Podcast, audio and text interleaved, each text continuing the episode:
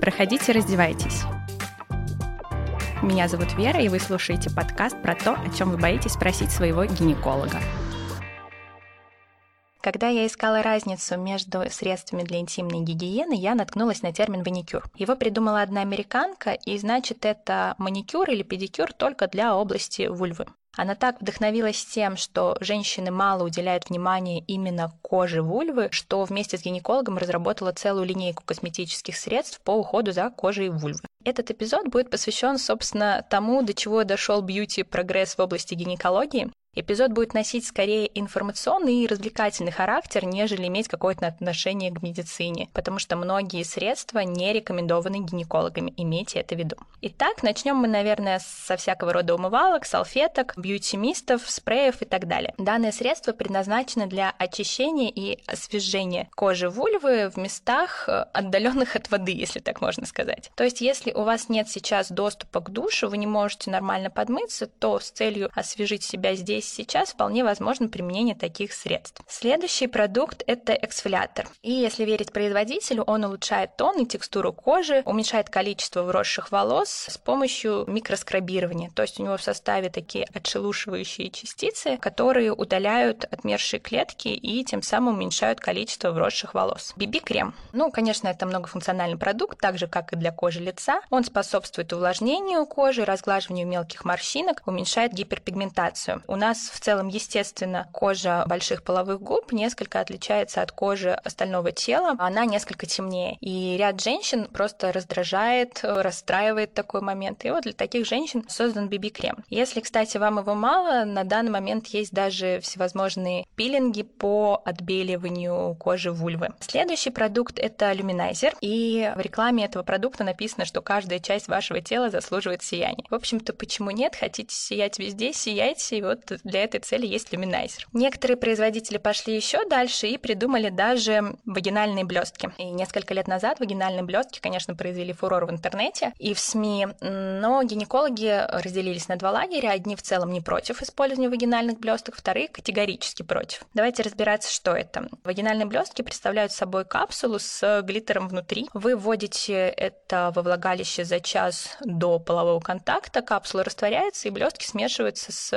влагалищем выделениями. Таким образом, при половом контакте ваш партнер приходит в восторг от того, что вы везде блестите. Почему же гинекологи против? Потому что э, данные блестки представляют собой мелкий пластик, который травмирует слизистую и тем самым повышает риск заражения инфекциями, передаваемым половым путем.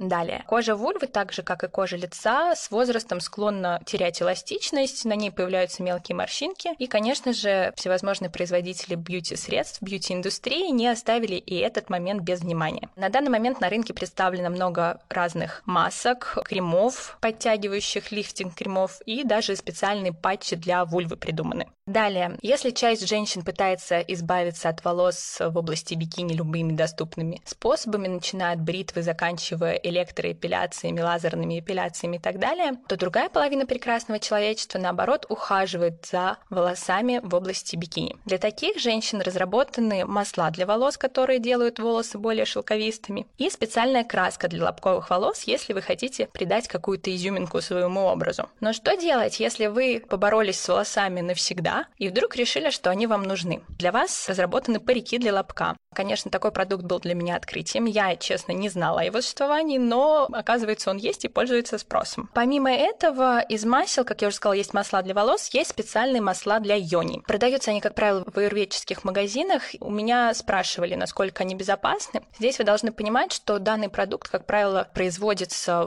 в домашних условиях, и, соответственно, он не проходит специальных дерматологических контролей и исследований. Следовательно, риск аллергических реакций очень высок. Есть еще губная помада. Причем эта помада не для верхней и нижней губы, а для правой и левой. И если верить производителю, она помогает поддерживать баланс pH, особенно после похода в бассейн, после полового контакта, либо если вы пользуетесь синтетическим и узким бельем. Вероятно, вы помните, как в интернете много рекламировали черные маски для лица на основе угля. Так вот, такую маску выпустили и для кожи вульвы. Если верить производителю, то она помогает охлаждать, увлажнять увлажнять, слегка осветлять и успокаивать кожу вульвы после эпиляции. Помимо бьюти-уходов за кожей вульвы, конечно же, есть уходы и за влагалищем. Они направлены в основном на подтягивание стенок влагалища. И здесь уже речь идет не столько о всевозможных кремах, сколько уже о специальных приспособлениях. Наверняка вы все слышали о нефритовых яйцах Гвинет Пелтру, которые в целом достаточно безопасны из таких совсем проблемных вещей, когда женщины не могут их извлечь и вынуждены обращаться за медицинской помощью. Ну и, конечно, токсические возможные влияния, когда женщина долго не могла его извлечь. Китайские исследователи пошли дальше и придумали китайскую палочку дуянь для сужения влагалища. Такая палочка на самом деле опасна для здоровья, даже если ее применять по инструкции, потому что на самом деле неизвестно до конца, что в ее составе. То есть там точно есть тальк, там есть порошок жемчуга, но еще какое-то растение, экстракт какого-то растения, который якобы не прорастает в Европе, и поэтому западные исследователи не могут до конца его исследовать. Если верить производителю, то вещество из этого растения раздражает стенки влагалища, они отекают, и за счет этого влагалище суживается. Ну, собственно, да, здесь самое легкое, что может пойти не так, возникнет какая-то аллергическая реакция, а совсем из отягощающих возможных последствий это, конечно, какие-то токсические влияния. Помимо этого, есть еще, наверняка вы слышали, лазерные технологии по омоложению влагалища. эф ди эй не рекомендует использовать такой термин. эф ди эй говорит, что да, возможно омоложение влагалища, но только в рамках исследования. Предлагать женщине с точки зрения лечения такую процедуру нельзя. Почему? Потому что еще до конца неизвестны отдаленные последствия, этот метод еще плохо изучен, и высок шанс того, что женщина будет испытывать боль при половых контактах после данной процедуры, у нее будут рубцы влагалища и поражение мочевого пузыря. Дальше, что еще к нам пришло из косметологии в гинекологию, это пи ар пи-технологии, которые также направлены на улучшение увлажнения влагалища и на некоторые подтягивания стенок. Еще к нам пришли филлеры, ну здесь уже возможно с целью косметической это восполнение объема больших половых губ, к примеру.